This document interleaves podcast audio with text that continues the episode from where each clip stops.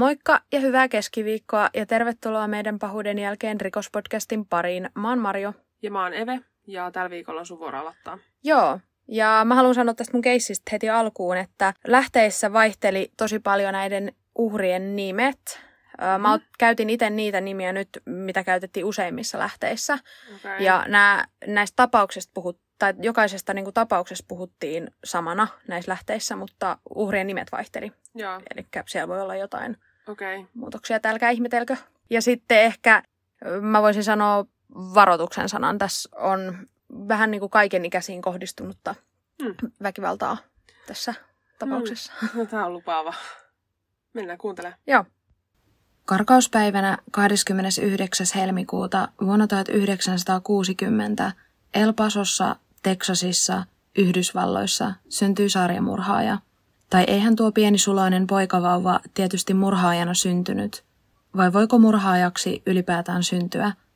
Miksi tästä pienestä ihmisestä sitten myöhemmin tuli julma sarjamurhaaja? Hän väijyi uhrejaan pimeän tullen, kidutti, raiskasi ja tappoi. Säälimättä vanhuksia, lapsia tai ylipäätään ketään. Tämä kansalaisten pahin painajainen tunnetaan parhaiten nimellä Nightstalker. Richard Ramirez, ei niin hurmaavalta lempinimeltään Nightstalker, syntyi seitsemänhenkiseen perheeseen ollen viidestä lapsesta nuorin. Ramirezien perheeseen kuului Richardin lisäksi isä Mercedes, äiti Julian sekä sisarukset Robert, Ruth, Joseph sekä Ruben. Ennen Richardin syntymää perhe asui Meksikossa. Isä muutti muiden lasten kanssa ensin Yhdysvaltoihin ja perheen äiti tuli myöhemmin perässä. Richardin isä piti kotona yllä ankaraa kuria ja pahoinpiteli lapsiaan päivittäin. Äiti alistui miehensä vallalle eikä juurikaan puuttunut pahoinpitelyihin. Richard oli vauhdikas lapsi ja sai nuorena useita päänvammoja. Vain kahden vuoden iässä iso lipasto kaatui hänen päällensä osuen suurimmaksi osaksi päähän ja haava tikattiin yli kolmellakymmenellä tikillä.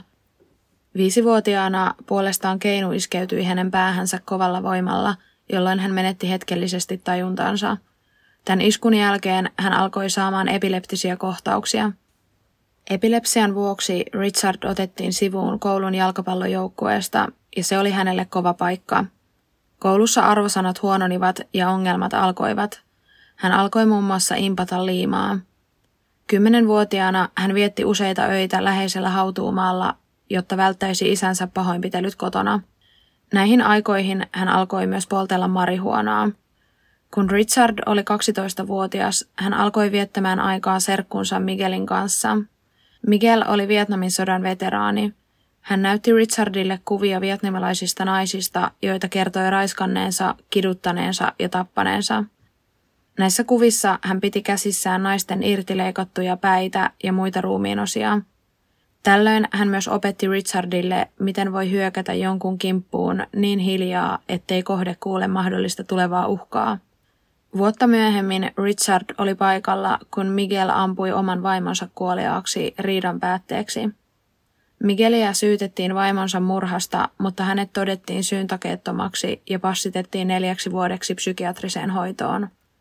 Richard järkyttyi, kun Miguel joutui hoitolaitokseen, koska hän ihannoi serkkuaan kovasti ja tunsi olonsa turvalliseksi tämän seurassa. Hänen välit omaan perheeseensä olivat viilenneet jo teini-iässä, joten Miguel oli ainut, keneen hän luotti. Miguelin poistuessa kuvioista Richardin käytös alkoi muuttua. Hän vetäytyi omiin oloihinsa.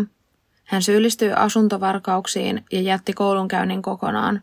Hän käytti edelleen päivittäin marihuonaa, mutta nyt sen lisäksi myös L S D:tä. L S D on erittäin voimakas huumausaine, joka vaikuttaa mielen toimintaan ja aisteihin. Richard muutti sisarensa Ruthin ja tämän miehen Robertin luokse, mutta siellä ollessaan asiat eivät ainakaan parantuneet. Robert oli tirkistelijä. Hän tirkisteli öisin naapureitaan ja otti nyt myös Richardin mukaan tirkistelyreissuilleen. Robert opetti hänelle, miten liikkua huomiota herättämättä öisin ja miten saa parhaimman näköyhteyden talon sisälle. Näihin aikoihin Richardille kehittyi pakkomielle naisten kiduttamisesta ja raiskaamisesta. Richard alkoi katsella kauhuelokuvia ja kuunnella hevimusiikkia. Richard työskenteli teininä paikallisessa Holiday Inn-hotellissa ja sen vuoksi hänellä oli tietenkin pääsy kaikkien asiakkaiden huoneisiin. Töissä ollessaan hän hiipi öisin asiakkaiden nukkuessa heidän huoneisiinsa ja varasti tavaroita. Kerran öisellä ryöstöretkellään hän näki, kun huoneessa nukkui nuori nainen yksin. Tuolloin Richard päätti käydä hänen kimppuunsa. Tilanne ei kuitenkaan ehtinyt edetä pidemmälle, sillä tämän naisen puoliso saapui paikalle kuin tilauksesta ja keskeytti Richardin aikeet. Hän hakkasi Richardin pahoin ennen poliisin tuloa. Poliisi vei Richardin mukanaan ja häntä syytettiin pahoinpitelystä, mutta tämä pariskunta lähti pois kyseisestä osavaltiosta eikä palannut koskaan todistamaan Richardia vastaan, joten syytteestä luovuttiin. kuusitoistavuotiaana Richard lähti kyläilemään isoveljensä Rubenin luokse Los Angelesiin. Siellä Richard pääsi syventämään taitojaan entisestään, sillä Ruben opetti hänelle, miten murtautua ihmisten koteihin jälkiä jättämättä. Näihin aikoihin Miguel pääsi pois psykiatrisesta hoidosta ja he alkoivat Richardin kanssa viettää taas tiiviisti aikaa yhdessä käyttäen päihteitä. seitsemäntoista vuoden iässä Richard pidätettiin marihuonan hallussapidosta ja pian tämän jälkeen hän muutti Los Angelesiin. Siellä hän jatkoi pienten rötösten tekemistä sekä päihteiden käyttöä ja nyt kuvioihin astui myös kokaiini. Hän alkoi kiinnostua satanismista ja hard rock musiikista. Hän asui kadulla ja yöpyi milloin missäkin. Vuonna tuhatyhdeksänsataakahdeksankymmentäneljä Richard vajosi syvemmälle päihteiden maailmaan. Hän ei enää juurikaan huolehtinut omasta hygieniastaan, muun muassa hänen hampaansa alkoivat mädäntyä suuhun, sillä hän ei pessyt niitä ollenkaan. Hengitys haisi sietämättömälle. Kesällä tuhatyhdeksänsataakahdeksankymmentäneljä Richard teki ensimmäisen henkirikoksensa. Kesäkuinen yö oli todella kuuma ja hiostava. Rauhallisella omakotitaloalueella asuva seitsemänkymmentäyhdeksänvuotias Jenny Winkov kävi illan suussa nukkumaan. Jenny avasi ikkunan raolleen, jotta yö ei olisi niin tukala nukkua. Richard tarkkaili Jennytä ja tämän nukahtaessa hän kiipesi ikkunan kautta sisään. Ensin Richard raiskasi Jennyin ja lopulta puukotti hänet hengiltä. Rikospaikka oli järkyttävää katseltavaa. Jennyn kurkku oltiin viiletty auki niin, että hänen päänsä oli melkein irti muusta ruumiista. Häntä oltiin myös puukotettu useita kertoja ympäri kehoa. Poliisit eivät ymmärtäneet, miksi joku halusi pahaa kiltille vanhalle rouvalle. Yhdeksän kuukautta myöhemmin, eli maaliskuussa tuhatyhdeksänsataakahdeksankymmentäviisi, Richard kävi kaksikymmentäkaksivuotiaan Maria Hernandezin kimppuun. Richard vaani häntä tämän kotipihalla ja kun Maria ajoi autolla pihaan, Richard nousi piilostaan ja ampui häntä kasvoja kohti. Maria kuitenkin ehti nostaa kädet kasvojensa suojaksi ja kuin ihmeen kaupalla luoti osui hänen kädessä olevaan auton avaimeen. Tämä pelasti Marian hengen ja hän pääsi pakenemaan paikalta. Marian kämppäkaveri, kolmekymmentäneljävuotias Dale Okazaki, kuuli laukauksen ja piiloutui asunnon keittiöön. Richard kuitenkin näki hänet ja onnistui ampumaan häntä kuolettavasti. Poliisin mennessä paikalle Dale makasi selällään keittiössä päässään ampumavammaa. Richardin murhan himo oli valtava eikä se vieläkään taantunut, sillä vielä seuraavan tunnin aikana hän ampui seuraavan uhrinsa.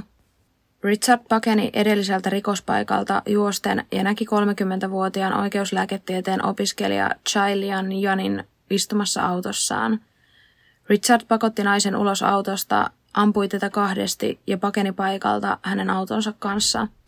Tsai-Lian kiiretettiin sairaalaan, mutta hän kuoli siellä saamiinsa vammoihin. Poliisi tiesi, että tekijä oli sama kuin aikaisemmissa tapauksissa, sillä kaikissa kolmessa tapauksessa oltiin käytetty samaa asetta. Hyökkäyksestä selvinnyt Maria kertoi poliisille tarkan kuvauksen Richardista. Hän oli noin kaksikymmentäviisi–kolmekymmentävuotias kiharahiuksinen mies, jolla oli ulkonevat silmät ja mätenevät hampaat. Kymmenen päivää myöhemmin Richard murhasi kuusikymmentäneljävuotiaan Vincent Suchanin ja hänen neljäkymmentäneljävuotiaan vaimonsa Maxinen. Hän oli murtautunut tämän parin taloon jo vuotta aiemmin, eli hän tiesi millainen pohjarakenne talossa oli, joten hyökkäyksestä tuli helppo.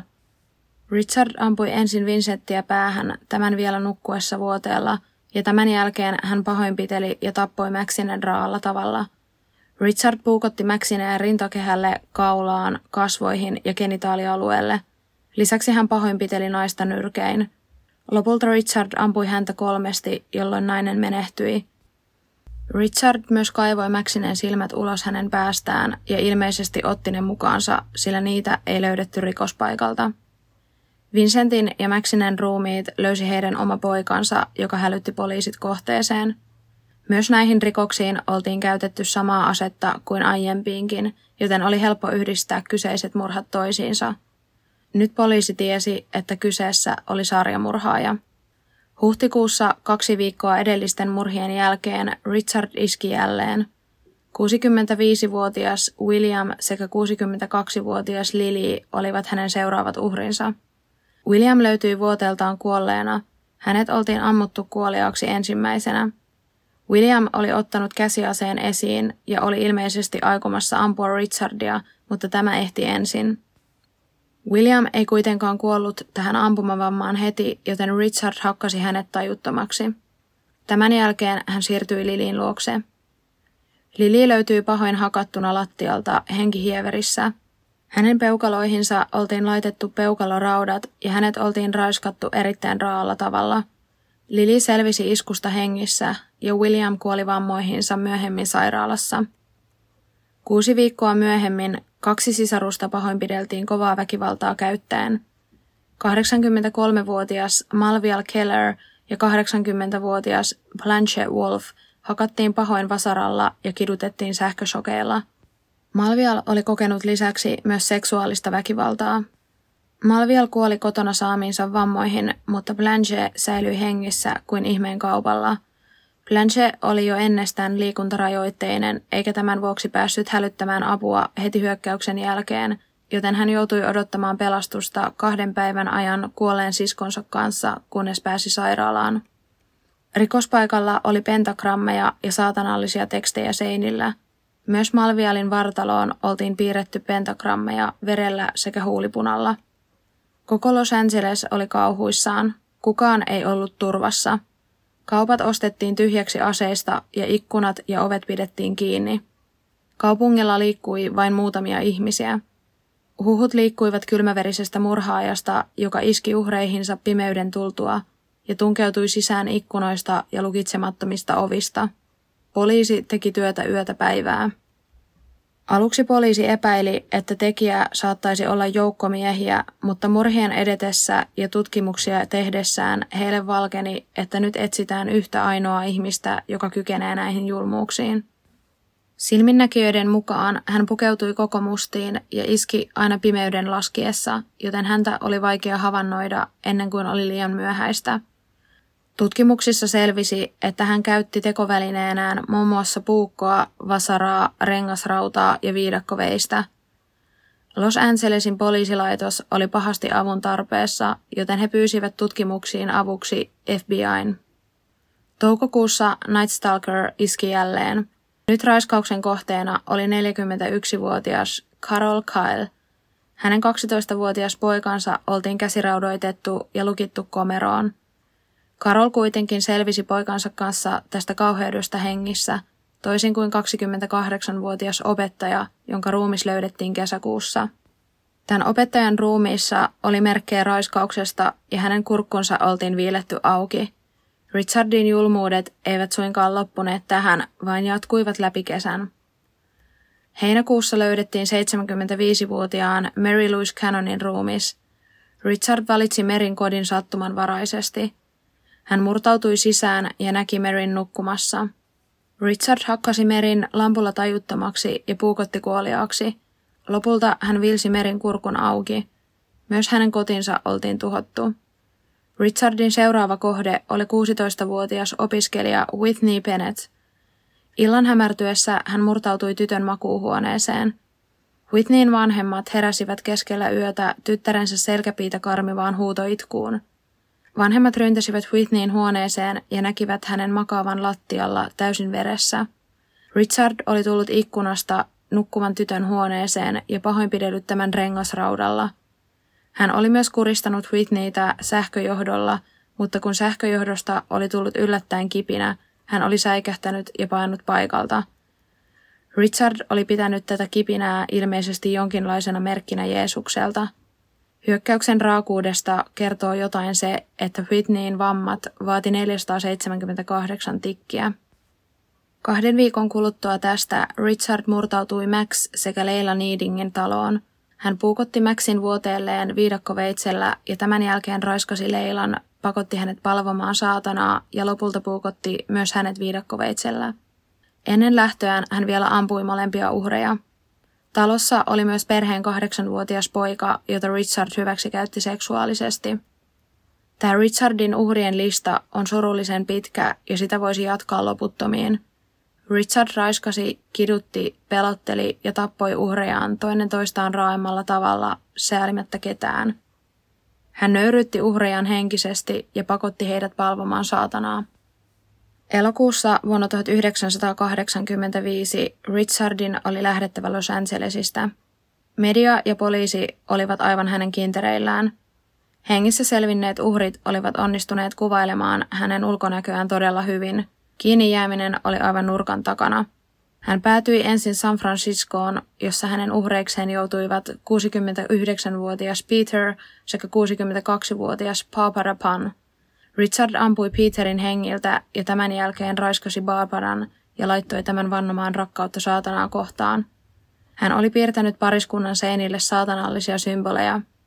Poliisin tutkiessa tätä rikospaikkaa he tajusivat pian, että tekijä oli laajentanut aluettaan Losista San Franciscoon. Lopulta elokuun kahdeskymmenesneljäs päivä vuonna tuhatyhdeksänsataakahdeksankymmentäviisi Richard teki pitkään odotetun virheen. Ohikulkija näki hänet kurkkimassa talon ikkunoista sisään.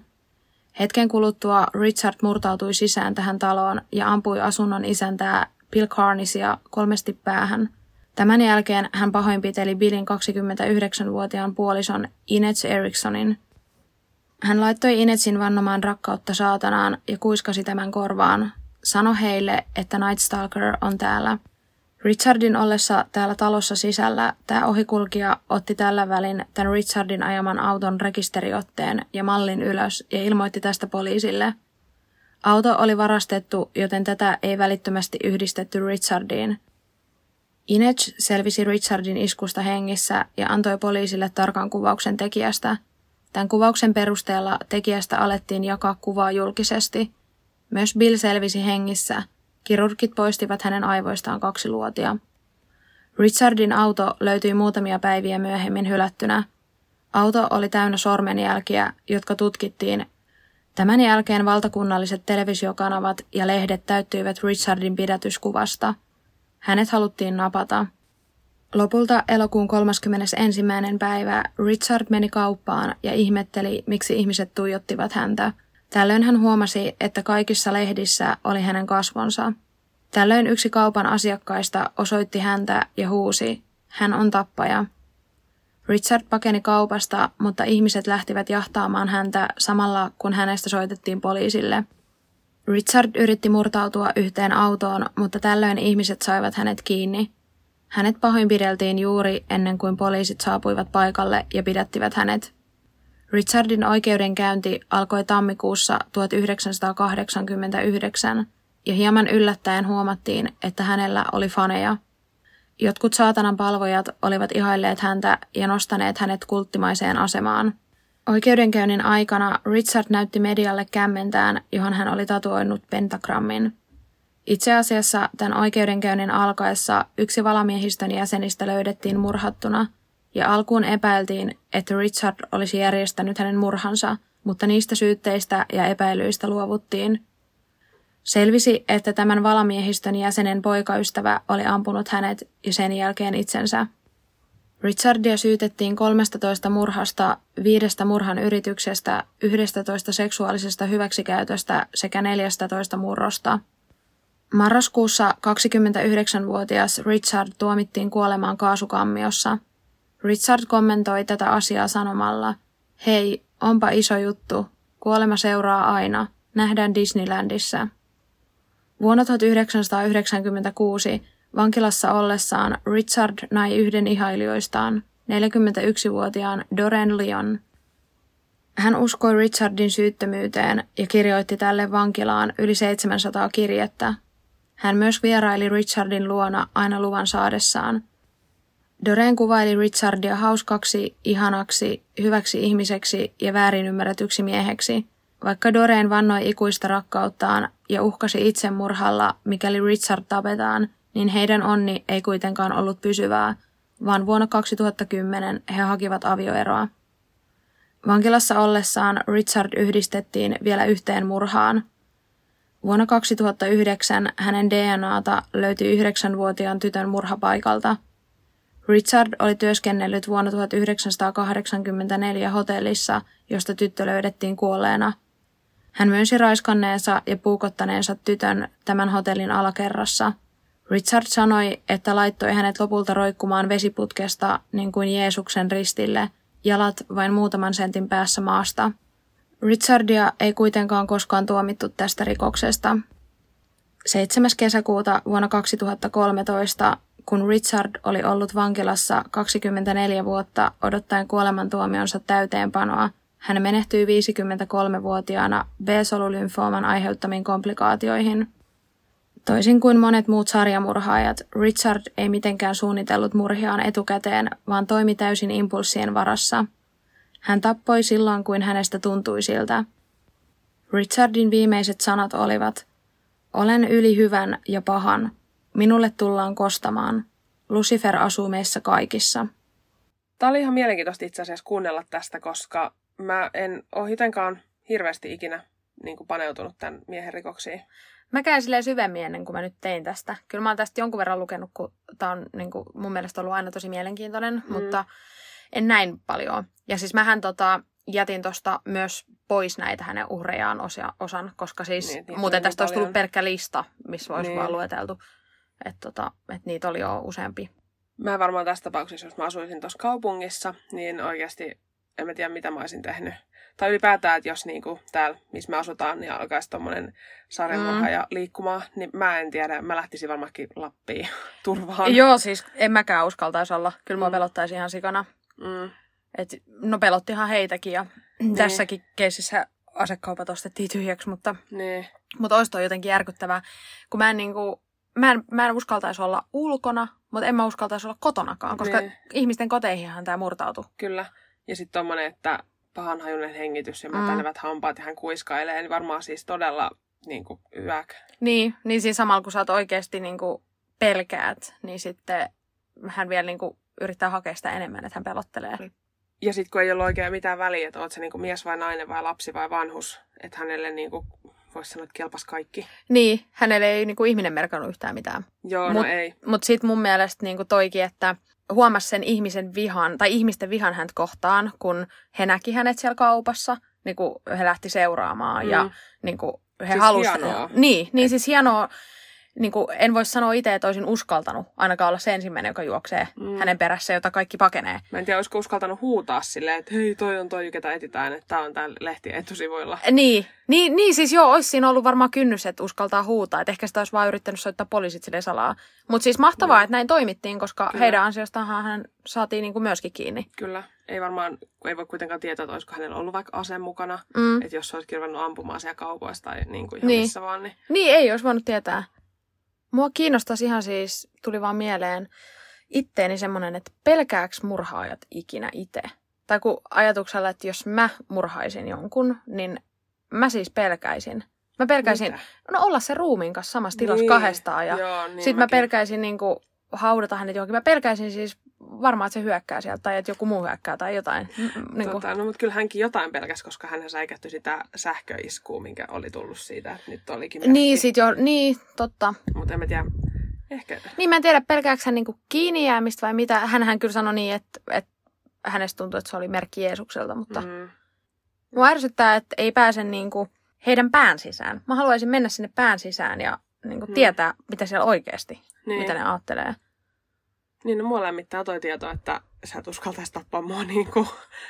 Toi no on, en! Toi on semmoinen, mikä on tosi kiva kuulla. Hyvä! En uskaltais. Joo, toi, toi riittää mulle.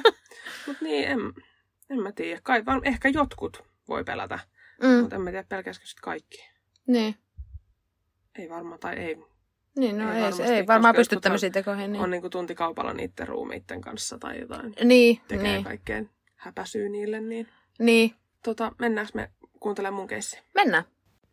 Rebecca Aylward syntyi kahdeskymmeneskahdeksas helmikuuta tuhatyhdeksänsataayhdeksänkymmentäviisi Etelä-Walesissa, Englannissa.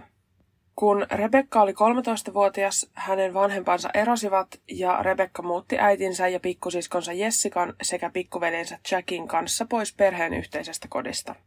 Mä en löytänyt ihan mitään tarkkaan syytä tälle erolle, mutta Rebecca oli isälleen katkera tästä erosta eikä oikein ollut tekemisissä hänen kanssaan. Hän oli kuitenkin erittäin läheinen äitinsä ja sisarustensa kanssa, ja koulussa hän oli todella sosiaalinen ja hänellä oli paljon kavereita. Häntä kuvattiin todella oikeudenmukaiseksi, hän puolusti aina kiusattuja ja heikompia ja oli kiusattujen kaveri. Hänellä oli tästä syystä myös kavereita ympäri tätä Etelä-Walesia ja eri kouluista. Näihin samoihin aikoihin hän ihastui samanikäiseen Joshua Daviesiin, ja hänestä tuli pian Rebeccan ensimmäinen poikaystävä. Rebeccan läheiset tykkäsivät Joshuasta. Pari oli yhdessä erittäin samanlaisia. He olivat koulussa kunnianhimoisia ja älykkäitä. Heidän suhde ei kuitenkaan ollut täydellinen, sillä heillä oli paljon tällaista on-off-juttua, mitä nyt useimmilla nuorilla suhteissaan onkin. Rebecca oli kuitenkin varma, että Joshua on hänen elämänsä suurin rakkaus, huolimatta siitä, että hän joutui piilottamaan muun muassa päiväkirjansa äitinsä makuuhuoneeseen, jotta Joshua ei lukisi sitä. Hän myös pakotti Rebeccan valehtelemaan asioita itsestään muille, koska Joshua halusi antaa tyttöystävästään tietynlaisen kuvan muille, esimerkiksi ystäville ja perheelleen. Joshualla oli erittäin hyvät välit vanhempiinsa ja kahteen pikkuveljeensä. Hän oli todella suosittu poika koulussa, kaikki halusivat olla hänen kavereitaan, hän oli täysin mallioppilas eikä koskaan ollut ongelmissa koulussa, ei virkavallan kanssa, ei mitään ongelmia ikinä. Joshua rakasti samansa huomiota ja ihailua, hän tykkäsi siitä, että tytöt on ihastuneita häneen ja ihmiset haluaa olla hänen kavereitaan. Joshualla oli kuitenkin myös vähän synkempi puoli, nimittäin hän rakasti piirrellä tämmöistä niin kuin no, kaikennäköistä synkkää, demoneita, väkivaltaa. Hän myös keräili antiikkiaseita ja metsästysveitsiä. Kerran itse asiassa Rebecca meni pikkusiskonsa Jessican kanssa Joshuan luokse. Kolmikko kuunteli musiikkia ja pelasivat pelejä, kunnes Joshua alkoi esitellä tytöille keräämien veitsiä. Rebecca oli aina ihaillut tätä Joshuan vähän synkempää puolta, ja niinpä hän ei kokenut siinä mitään väärää, että yhtäkkiä Joshua alkoi esittää, että uhkaa Jessicaa veitsellä. Jessica pelästyi tätä reaktiota, vaikka tiesi, että kyseessä on vitsi, ja Rebecca rauhoitteli häntä sanomalla, että ei pelkää Joshuaa, ei Joshua ikinä satuttaisi häntä. No, tammikuussa kaksituhattakymmenen Joshua vietti viikonlopun Rebeccan luona. Koko viikonlopun ajan kaksikko piti hauskaa, he pelasivat pelejä yhdessä, ottivat kuvia ja viettivät aikaa Rebeccan perheen kanssa. Kun Joshuan äiti sit sunnuntaina ajoi pihaan ja Joshua moikkasi Rebeccan, hän sanoi Rebeccan äidille, että kyseinen viikonloppu oli hänen elämänsä paras viikonloppu. Vain kaksi tuntia Joshuan lähdön jälkeen hän laittoi Rebeccalle viestin, että haluaa erota tällä kertaa pysyvästi. Rebecca ja Rebeccan läheiset olivat kaikki ihmeissään, mitään merkkejä tulevasta erosta ei ollut näkyvillä koko viikonlopun aikana. Tämä ero oli kuitenkin erilainen kuin pariskunnan aiemmat erot, sillä tämän eron jälkeen Joshuan asenne muuttui täysin. Hän alkoi valehdella Rebeccasta muille, väitti Rebeccan pettäneen häntä olevan raskaana jollekin toiselle pojalle, hän alkoi haukkua Rebeccaa heidän yhteisille kavereilleen. Vaikutti siltä, että Joshua vihasi Rebeccaa ja halusi saada kaikki muutkin vihaamaan häntä. Yksi Joshuan kavereista sanoi, että Joshuan tulee unohtaa, että Rebecca on edes olemassa, mutta tällöin Joshua sanoi, että se, että hän tietää Rebeccan olevan edes olemassa, saa hänet vihaseksi. Hän alkoi puhua ystävilleen miettineensä, miten saisi tapettua Rebeccan. Hän sanoi harkinneensa, että veisi Rebeccan sillalle ja työntäisi hänet sieltä alas tai puhuu Rebeccan itse hyppäämään. Rebecca ei siis osannut uida ja Joshua tiesi sen. Hän oli ilmeisesti puhunut jotain, että hän voisi hypätä perään vähän niin kuin sankarimaisesti pelastamaan Rebeccan, mutta sitten kuitenkin varmistaisi, että Rebecca hukkuisi. No, samaan aikaan kun Joshua puhui Rebeccan tappamisesta, niin Rebecca puhui omille ystävilleen pitkään jatkuneesta kiusaamisesta ja pelostaan, että Joshua tappaa hänet. Tilannetta kesti muutamia kuukausia, jonka jälkeen Joshua antoi olla. He eivät olleet enää ystäviä, mutta tulivat toimeen keskenään ja pystyivät hengaamaan yhteisten kaverien kanssa samaan aikaan. Alkukesästä kaksituhattakymmenen Rebecca oli pitkään kipeänä. Hän oksenteli ja kärsi muistikatkoksista. Hänen oireitaan tutkittiin erittäin laajalti ja pitkään, mutta mitään selkeää syytä niille ei löytynyt, ja lopulta Rebecca pääsi kotiin. Kun Rebecca oli sairaalassa, hänen kaverit tekstasi hänelle ja vieraili hänen luonaan, paitsi Joshua. Joshua jatkoi elämänsä normaalisti ja vaikutti helpottuneelta, kun Rebecca ei ollut kuvioissa häiritsemässä häntä. Joshualla oli itse asiassa traditio ystäviensä kanssa. Joka lauantai he pelasivat rugbya ja kerääntyivät kahvilaan syömään aamiaista yhdessä. Yksi kesälauantai Joshua alkoi puhua, että aikoo tosissaan tappaa Rebeccan. Joshuan kaverit pitivät tätä vitsinä, ja tällöin yksi hänen kavereistaan sanoi, että jos todella tapat Rebeccan, niin mä ostan sulle tapon jälkeisenä lauantaina aamupalan. Joshua naurahti sanoen, että asia on sovittu.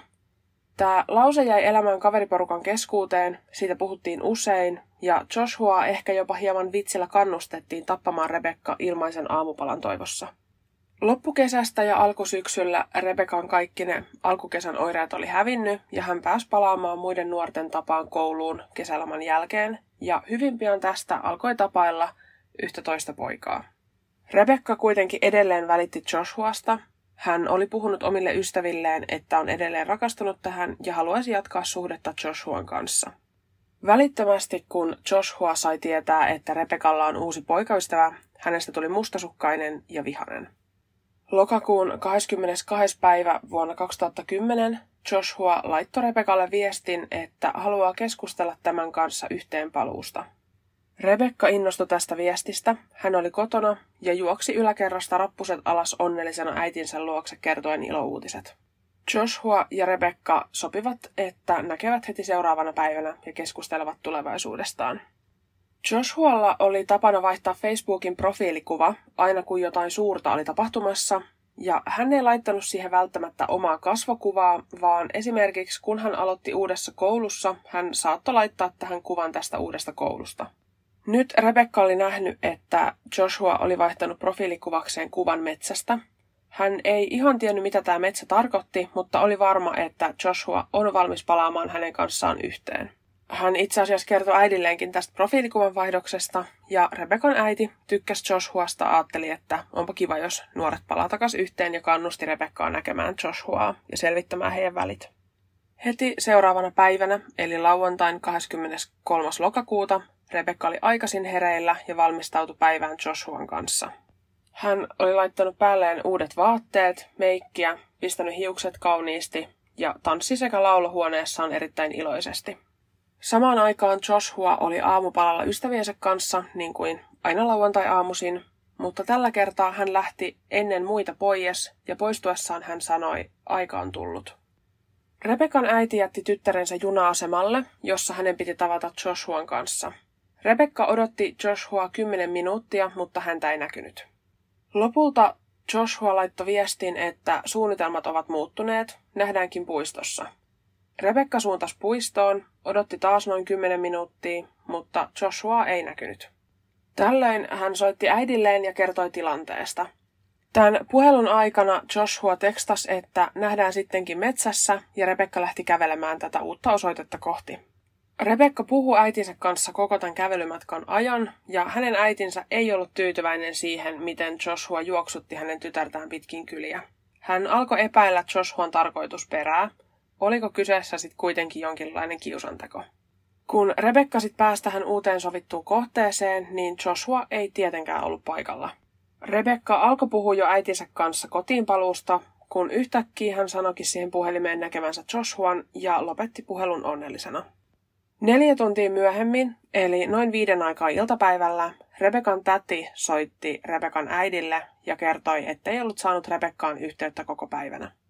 Rebeccan äiti huolestui, kun hän tajusi, miten paljon kello on ja että Rebeccan piti olla jo kotona.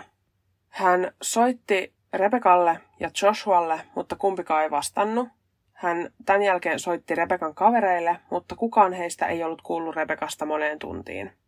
Rebeccan äiti ja täti alkoi sitten kierrellä näissä paikoissa, joissa hän oli ollut, ja he etsi Rebeccaa, mutta tästä ei löytynyt jälkeäkään. Samoihin aikoihin Rebekan paras ystävä ja pikkusisko jatkoivat Joshualle ja Rebekalle soittamista, heidän puhelimiinsa ei vastattu ja ajoittain puhelut jopa itse asiassa hylättiin. Kun kello tuli yhdeksän illalla, Rebekasta tehtiin katoamisilmoitus. Aikalailla näihin aikoihin sitten Joshua tavoitettiin ja hän sanoi, että ei ollut nähnyt Rebekkaa koko päivänä, vaan oli ollut kavereidensa kanssa isovanhemmillaan. Joshua sanoi, että oli tekstannut Rebekalle ja perunut heidän tapaamisen. Joshuan puhuessa Rebekan äidin kanssa hän oli huolestunut ja lupasi kertoa, mikäli saa tietää jotain Rebekasta. Kaikki Rebekan kaverit, mukaan lukien Joshua, jakoivat katoamisilmoitusta Rebekasta. Kaikki olivat huolissaan. Etsintöjä jatkettiin läpi yön ja aamulla lehtien etusivuilla oli uutinen Rebekan katoamisesta. Aamulla, kun Joshuan kaveri näki uutisen Rebekan katoamisesta, hän sanoi vanhemmilleen, että uskoo Joshuan olevan katoamisen takana ja pyysi heitä soittamaan poliisille ja kehotti poliisia tutkimaan paikallismetsää. Poliisien mennessä tähän metsään he löysivät viisitoistavuotiaan Rebekan ruumiin maasta kasvot alaspäin. Tutkimuksissa selvisi, että häntä oltiin hakattu takaraivoon kivellä niin kovin, että hänen kallonsa oli murtunut ja hänelle oli tullut aivovaurio, johon hän oli menehtynyt. Poliisi pidätti välittömästi ruumiin löytymisen jälkeen Joshuan ja tämän parhaan kaverin, samalla kun Rebekan äiti puolusti Joshuaa. Hän ei uskonut, että Joshua olisi kyennyt satuttamaan Rebekkaa näin karulla tavalla. Poliisi kuulusteli Joshuan ystäviä ja jokainen heistä sanoi, että Joshua on varmasti syyllinen Rebekan kuolemaan. Joshua puolestaan väitti olleensa ystävänsä ja Rebekan kanssa metsässä, kun hän oli pilaillut Rebekan kanssa ystävänsä kustannuksella. Tämä ystävä oli raivostunut tästä pilasta ja hakannut Rebekan päätä kivellä. Poliisi pyysi Joshua näyttämään, että miten tämä ystävä oli hakannut Rebekkaa tällä kivellä, ja Joshuan liikkeet oli niin varmoja, ne ei haparoineet yhtään, niin poliisi oli ihan varma, että nämä liikkeet tuli hänen muististaan ja hänen antamaa teoriaa ei uskottu.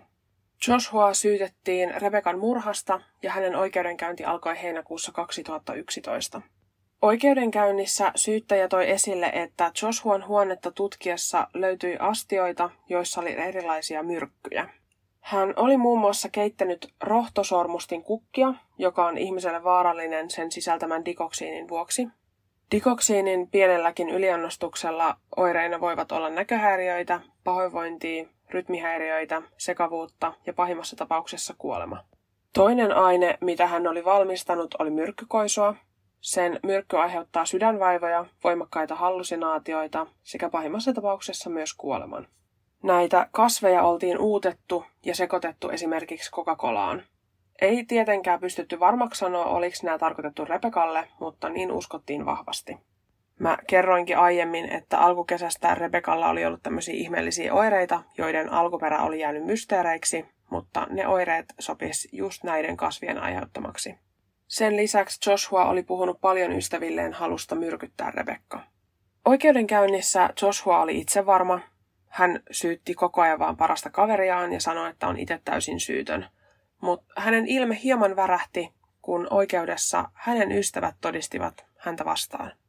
Yksi Joshuan ystävistä kertoi muun muassa, miten Joshua oli tekstannut vain pari päivää ennen murhaa hänelle sanoen, että älä sano muille mitään, mutta saatat joutua tarjoamaan mulle sen aamupalan pian. Murhapäivänä toinen Joshuan ystävä oli kysynyt, oletko Rebekan kanssa, ja Joshua oli vastannut tähän, määrittele mitä tarkoitat, että Rebekan kanssa. Kolmas kaveri oli itse asiassa just tämä, jota Joshua myös syytti Rebekan murhasta, niin hän kertoi, että Joshua oli näyttänyt hänelle Rebekan ruumiin metsässä. Joshua oli kertonut tälle yrittäneensä vääntää Rebekan niskoja nurin ja kuristaneensa tätä, mutta tämä olikin ollut vaikeampaa kuin oli ajatellut. Rebekka oli alkanut huutaa, jolloin Joshua oli ottanut maasta näkemänsä kiven ja alkoi hakata Rebekkaa takaraivoon. Hän oli kertonut tälle ystävälle, että pahinta oli tuntea, miten Rebekan kallo antoi periksi ja murtui. Selvisi myös, että murhan jälkeen, kun Joshua oli tämän ystävän kanssa sit lähtenyt täältä Rebekan ruumiin luota, he olivat menneet Joshuan isovanhemmille ja katsoneet siellä väkivaltaisen elokuvan samalla päivittäin Facebookiin. Kiva päivä poikien kanssa ja mahtava aamupala. Hetken päästä tästä Joshua kommentoi Rebekan katoamista. Olen pahoillani hänen äitinsä puolesta, samaan aikaan kun kaikki etsivät Rebekkaa huolissaan. mä luin aika monta keskustelua, mistä tätä Joshuan ystävää ihmeteltiin, että miten se oli mennyt katsoa jotain elokuvaa tämmöisen jälkeen, mutta jos sä on viisitoistavuotias ja sä näet jonkun sun kaverisruumiin ja tiedät, että sun toinen kaveri on sen tappanut, niin voi olla, että sä oot vaan niin shokissa, järkyttynyt, peloissas, että et sä uskalla sanoa sille mitään vastaan. Se oli kuitenkin tämä sama kaveri, joka oli siis vanhemmilleen sitten kertonut, että hän uskoo, että Joshua on tappanut Rebecan. Että ei hän niinku ihan toimettomaksi kuitenkaan jäänyt. No mutta joo, Joshua tuomittiin vuonna kaksituhattayksitoista syylliseksi Rebecan murhasta ja hän sai elinkautisen vankeusrangaistuksen, jonka minimi on neljätoista vuotta. Kun tuomio julistettiin, Joshuan ilmekään ei värähtänyt.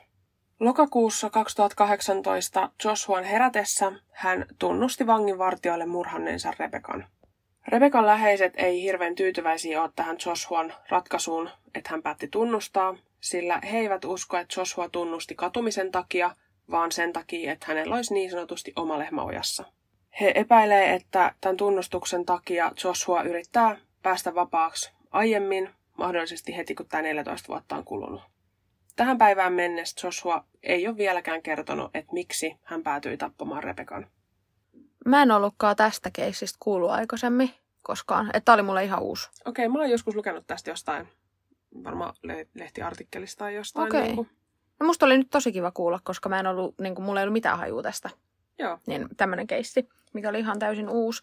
Mutta jotenkin toi, mua mietityttää, että miksi se Joshua niin teki näin. Tai siis, et ei ollut ei. mitään ennakko, ennakko-oireita, voiko se ei se ole oireita, mutta, niin, mutta merkkejä. merkkejä. Niin. Niin, niin. Että yhtäkkiä. Mä mietin ehkä sitä, siitä annettiin siis tosi vahva kuva niin kuin mediassa, että hän tappoi aamupalan takia. Ja se niin kuin, mun mielestä ehkä media vieritti tosi paljon niiden hänen kaveriporukkaansa syyksi sitä, että kun hän oli sanonut, että no saat ilmaisen aamupalan, jos tapat sen. Mm. Mutta kun sit, en mä oikein tiedä. Niin ja siis ei, eihän mä se en... nyt noin me, tai siis et kuka nyt tappaa aamupalan takia, onko, niin. että et sä voi kavereiden syyksi laittaa myöskään tuommoista. Niin, että kyllä se niinku... Mä veikkaan, että jos ei hänellä olisi tarjottukaan sitä aamupalaa, niin hän niin kuin varmasti teki sen, mutta hän ehkä ajatteli, tai mä katsoin yhden dokkarin tästä, niin siinä oli joku psykologi ja muita tämmöisiä tutkijoita, niin ne sanoi tosi silleen niin kuin vahvasti, että, että hän niin kuin yritti vaan koko ajan vierittää syytä niiden kavereiden niskoille, mm. ja että hän oikeasti järkyttyi, miten ne kaverit kääntyi häntä vastaan. Että hän okay. varmaan, kun hän oli nauttinut semmoisesta niin kuin, niin kuin alfa-uros niin kuin asemasta, Mm. ystäväpiirissään ja muutenkin sillä, että kaikki ihaili häntä, niin hän varmaan ajatteli, että ihmiset ottaa niin kuin syyn niskoilleen, koska hän on nyt niin mahtava ja aivan, okei. Okay. Että niin kuin, se oli oikeasti, kun mäkin katsoin sen videoklipin, kun hän saapui sinne oikeudenkäyntiinkin, niin hän siis käveli ihan itsevarman näköisesti, hymyili siellä niin kuin, ja heilutteli käsiä niin kuin, kameroille. Mitä, niin, niin aivan. Että et hän ei kyllä yhtään niin kuin, aavistanut, että tuomio tulee. Mm, joo. Ja sitten mä mietin siis sitä, kun tämä Joshua oli pyytänyt tämän kaverinsa sinne metsään ja mm. näyttänyt Rebecan ruumiin. Ja sen jälkeen oli lähtenyt yhdessä vielä sinne isovanhemmille katsoa leffaa ja näin. Niin mm. vähän niin kuin outoa, että en mä lähtisi sun mukaan, jos sä näyttäisit mulle niin. ruumiin jossain. Niin välttämättä, vaikka olisi kuin hyvä kaveri. Niin... Niin. Mutta ne on varmaan, että se on vaan pelännyt niin, kuin niin paljon, että ehkä, tai en mä tiedä, shokissa ehkä se ei ole ajatellut, että se ihan oikeasti niin. pystyisi niin kuin tappamaan. Mutta se oli itse asiassa... pyytänyt sitä kaveriaan siellä, että kosketa niinku Rebecan jotain huppua tai jotain, mutta se kaveri ei ollut uskaltanut tai jotenkin. Okei. Okay. Varmaan yrittänyt saada jotain. Olisiko se halunnut sitten sormenjälkiä niin. siihen myös, että hän ei ole niinku yksin tässä. Niin. Ja sehän laittoi tämän kaverin syyksen, Joo, tämän niinpä. tilanteen, että se, se voi olla, että hän olisi halunnut. Niin. Mutta aika niinku, jotenkin hirveä ajatus silleen, että en mä niinku, no en mä sulle antaisi anteeksi, jos sä yrittäisit lavastaa mut tämmöiseen. Niin, jotenkin en mä, niin. ja sit mä en niinku pystyisi ikinä oikeudessa niinku, ole silleen, että no Marjo, Marjo sen teki, että mä niin. en oikeasti syytön, että Marjo sen teki. Niin.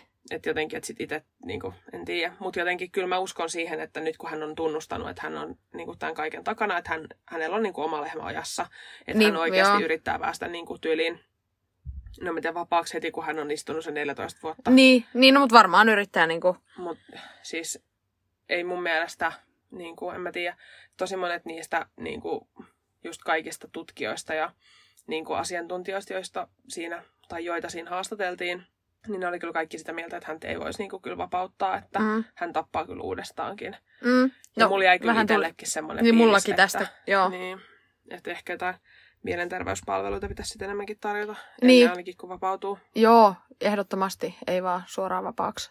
Mm. Mutta hirveet tolle Rebekan äidillekin, että kun hän puolusteli Joshuaa ja se oli niinku aluksi, he tykkäs hänestä, niin, niin sitten yhtäkkiä paljastuu tälleen. Niin, ja kun se oli kuitenkin ihan varma ennen, että Joshua ei tekisi mitään tällaista hänen tyttärelleen. Niin.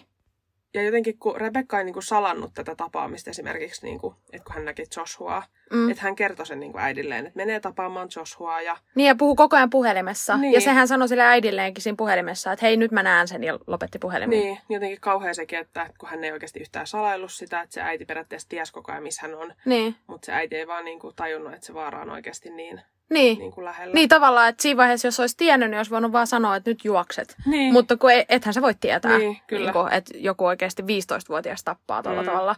Niinpä. Niin, kauheata. Ja sitten jotenkin se Joshuan käytös oli mun mielestä muutenkin silleen, että jos hän Rebekan pikkusiskoa uhkailee vitsinä veitsellä, niin ei se ole mun mielestä silleen hauska vitsi, että me heilutaan sun kaulaan perille jotain veistä. Mua ei kyllä hirveästi sellainen niin kuin naurattaisi. Niin, niin kaikki tommonen on mun mielestä jotenkin tosi... outoa. Mm, joo, mä en pitänyt, kun sitä painotettiin aika paljon, että outoa, että hän piirtelee jotain niin kuin väkivaltaa ja demoneita tai jotain. En mm. mä tiedä, mun mielestä se nyt ei hirveän ihmeellistä, miksi et sä vois piirtellä. Niin siis, niin kuin, joo joo. Jos sä osaat piirtää niitä, niin miksi et sä mäkin piirrä sitä samaa lehmää joka kerta, kun en mä osaa piirtää mitään muuta. niin, niin periaatteessa, niin että miksi, niin kuin, että, että se ei mun mielestä outoa, mutta just tommonen, että sä uhkaat jotain niin kuin niin. veitsellä, niin se on vähän... Sitten sun lehmästä ei kyllä tunnista, että se on lehmä. Tunnistaa, siinä on täplät. niin. Joo. Joo. Monellakin on täplät. Mm. Onko sulla mm. nyt vielä jotain lisättävää? Et sä voisit harjoitella välillä jotain muuta. Jätä piirtäminen muille. Joo, tää oli tuota varmaan tässä tältä keskiviikolta. Palataan taas ensi keskiviikkona. Ja siihen asti meihin saa yhteyden Instassa, että pahuuden jälkeen tai sähköpostilla pahuuden jälkeen, että gmail piste com. Ja ensi viikolla kannattaa todellakin olla paikalla. Mm. Koska meillä on luvassa teille kaikkea spessua niin jaksojen muodossa kuin myös Instassa. Me juhlitaan siis Halloweenia, me rakastetaan Halloweenia, niin me ajateltiin nyt juhlistaa sitä koko viikko. Teidän kanssa. Ja tota, meillä on luvassa teille myös ihan sikakiva arvonta. Kannattaa olla Instassa kuulolla. Loppuviikon. Mm. Joo. Yes. Moikka. Moikka.